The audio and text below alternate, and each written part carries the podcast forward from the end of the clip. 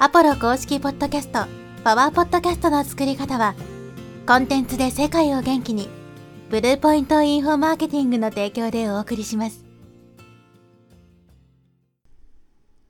はい、えーこんにちは、ポロです。今日はですね、あなたが与えているのは価値、それとも〇〇というテーマでお話していきます。まあ、このポッドキャストですね、どうやったら聞いてもらえるのかというと、まあ、一言で言うとですね、まあ、価値のある情報を発信するということですね。まあ、ポッドキャストを聞くような人っていうのは非常に学習意欲が高いので、何かですね、新しい情報を得たいとか、学びを深めたいとか、まあ、そういった意図があって、このポッドキャストを聞くわけですね。特に我々のような無名な存在ですね。一般人が発信しているような情報をわざわざ聞きに来るっていうのは、何かしらそう自分にプラスのあるものをですね、得たいと思ってるから聞きに来るわけです。なので、そういった人たちにですね、こう無駄な情報とかを与えてしまっても、えーまあ、聞いてもらうことはできないわけですね。別に我々の個人的な話を聞きたいと思ってないわけですよ。だからそこをまず履き違えないようにしないと、自分の話をして聞いてもらえるのは、インフルエンサーとか芸能人とか、そういうもう本人に商品価値があるような人っていうのは、自分の話をしてもね、喜んでもらえるんですけど、まあ、大抵の場合我々っていうのはね、誰にも知られてないので、自分の個人的な話をしてもですね、まあ誰も興味ないということですね。で、このポッドキャスト、聞いてもらえるポッドキャストっていうのは価値を与えるポッドキャストなんですけど、じゃあ逆に聞か聞かれないポッドキャストですね。どういうものが聞いてもらえないのかっていうと、これはですね、ストレスとか苦痛を与えるようなポッドキャストっていうのは聞いてもらえないんですね。例えば前置きがすごい長いとか、さっさと本題に入れよみたいなね。ポッドキャストっていうのはその本題に入る前にもうイライラして離脱されてしまう。特にこのポッドキャストっていうのはですね、基本的に全部話を聞かないと、どこで何の話をしてるのかってわかんないわけですね。ブログとかだとこうスクロールしてね、自分の読みたいとこだけ読める。だから効率的に、ね、自分の欲しい情報だけを手に入れたりとか、YouTube に関しても、まあ再生をね、こう、こう、なんだろうな、えー自分の見たいとこだけ再生するみたいなことできますよね。どこで何の話をしてるのかっていうのは、そのまあ、えー再生のあのバーをね、いじれば、何何分何秒からね、再生みたいなことができるんで。だけどこのポッドキャストって基本的に最初から最後までね、話を聞かないと、何分何秒の時点でどういう話をしてるのかってわかんないわけですよ。じゃあ仮に自分の番組が30分あった時に、ね、その中で一番伝えたい部分が25分目からね、始まったとして、そこまでにね、全然相手にとって有益な情報がなかったら、当然25分まで聞いてもらえないわけですね。こんなもの聞いててもしょうがないって思われるんで。だから、ポッドキャストっていうのは、非常にその辺が難しくてですね、いかにこうね、相手に離脱されないのかっていうのを考えないといけない。上手に話すことができれば、ね、相手が最後まで聞いてくれる。リテンションレートっていうのは80%、90%、100%とかっていけるんですけど、やっぱりその辺の伝え方があまり上手じゃない人っていうのは、最初のほんとね、え10分、10%とか20%で離脱されてしまうみたいなことが起こるわけですね。だから、ストレスを与えちゃいけないんですよ。苦痛を与えてはいけない。基本的にはビジネスでうまくいくためにはギバーになりましょうっていうふうに言われてるんですけど、ギバーになるためには、こうね、情報発信をしましょうって言われてるじゃないですか。相手にとって有益な情報を発信しましょうというふうに言われているわけですけど、じゃあ何でもかんでも情報発信すればギバーになるかっていうとそういうわけではなくて、状況によってはテイカーになることもあるわけですね。このポッドキャストを聞くことによって、相手は自分の時間を使ってるわけです。この時間っていうのは、ね、別の言い方をすると寿命ですよ。その人の人生の寿命を削って我々の発信を聞いてくれてるわけですね。それが無駄話がずっと続くとかになったらね、相手が命を削って聞いてくれてるのに、ね、何の有益な情報も得られなかったら、まあ、それは離れていきますよね。ポッドキャストは特にこれが顕著なんで、やっぱこう情報感度が高い人がリスナーであるだけにですね、あ、この番組役に立たないなとかね、この番組なんか聞いててももうストレスが溜まるなとかって思ったらもう聞いてもらえない形になるんで、えーいかにですね、この辺を、まあ、上手にね、伝えていくのかってことが大事です。で、ただ上手に喋るだけではあんまり意味がなくて、中身のない話とかね、例えばどこでも聞けるような話とかを、例えば10分なら10分でずっと喋ってても、なんだ知ってることだってよってなっちゃうわけですよ。だからそういう発信っていうのはなかなかね、聞いてもらえないんで、やっぱその自分なりのこうユニークさみたいなものを出していく。独自の見解とか主張とかね、そういったものを伝えていくとより聞いてもらいやすくなりますし、やっぱりこのポッドキャストをね、聞く人、どういう人たちが聞いてるのかってところをしっかりイメージしないと。よくあるのがですね、僕もこう海外のポッドキャスターとかのやつを聞いてるんですけど、あの、長いエピソードであればあるほどその傾向がすごい強いなと思うんですけど、自分の聞きたい話が全然出てこないんですね。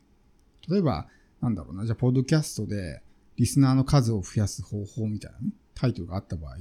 その話をしている箇所に行くまでにですね、なんか余分な話がいっぱいあるわけです。で、結局どこでその話してたのみたいなのが結構あるんですね。ってなると、もう時間の無駄だったってなっちゃうわけですよ。だから長いエピソードをね、投稿してる人ほどやっぱその辺気をつけないといけなくて、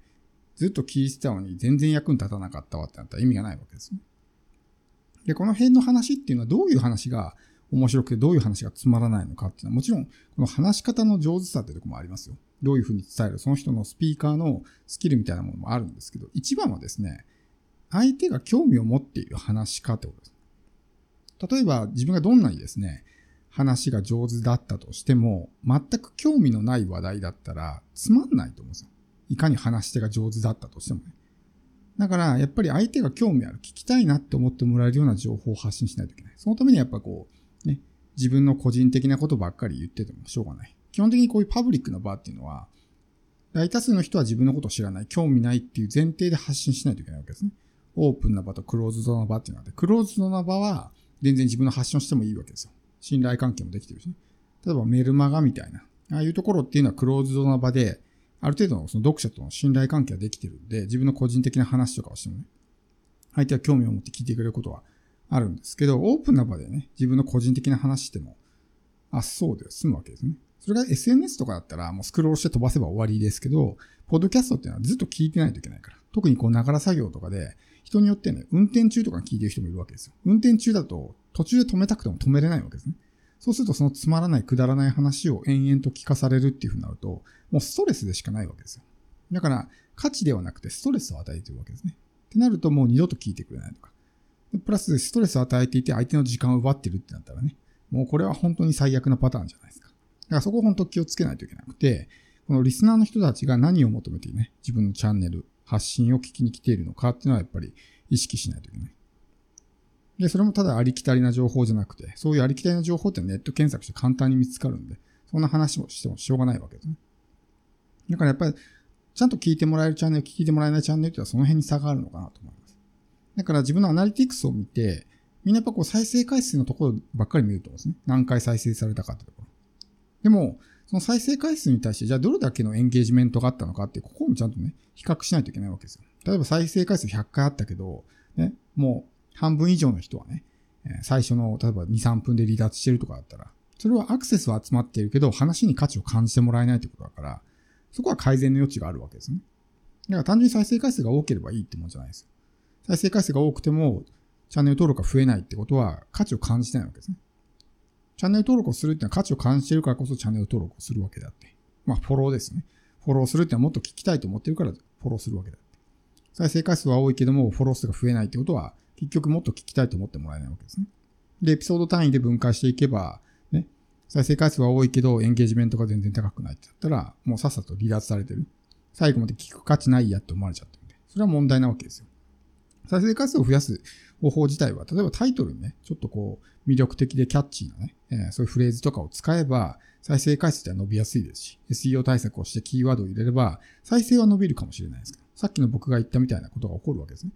例えば、ポッドキャストでリスナーを増やす方法みたいなね、結構まあ魅力的なタイトルがあって聞いたけど、全然その話が出てこない。どこでその話をしてたのかよくわからないってなっちゃうと、なんだこれね、せっかく聞いたのに全然役に立たなかったってやったら、こう、信用を得るどころか、むしろ信用を落とすわけですね。あ、このチャンネルダメだなってなっちゃうわけです。で、それが、まあ一回ぐらいだったらね、もう一回聞いてみようかってなるかもしれないですけど、毎回聞くたびにそんな感じだったら、もう聞くのやめたってなるんですね。だからその辺は気をつけないと。本当に僕もいろんな音声聞いてますけど、もう話があっちこっちそれてね、なんかよくわかんないみたいなチャンネルっていうのは結局何だったんだろうみたいなことが多いんで。ってなると、まあこっちにとっても時間の無駄だったりするんでね。そういうところを意識していって、もう本当に要点だけをスパンスパンスパンとね、こう、無駄のないように、まあ、過不足なく伝えていく。これがやっぱりポッドキャストでエンゲージメントを高めるコツかなと。多少横道にそれるぐらいはいいんですけど、横道にそれて戻ってこないとかね。そういったことになっちゃうともう離脱を原因になってしまうので、そのあたりはしっかりとね、気をつけて発信していく必要があるかなと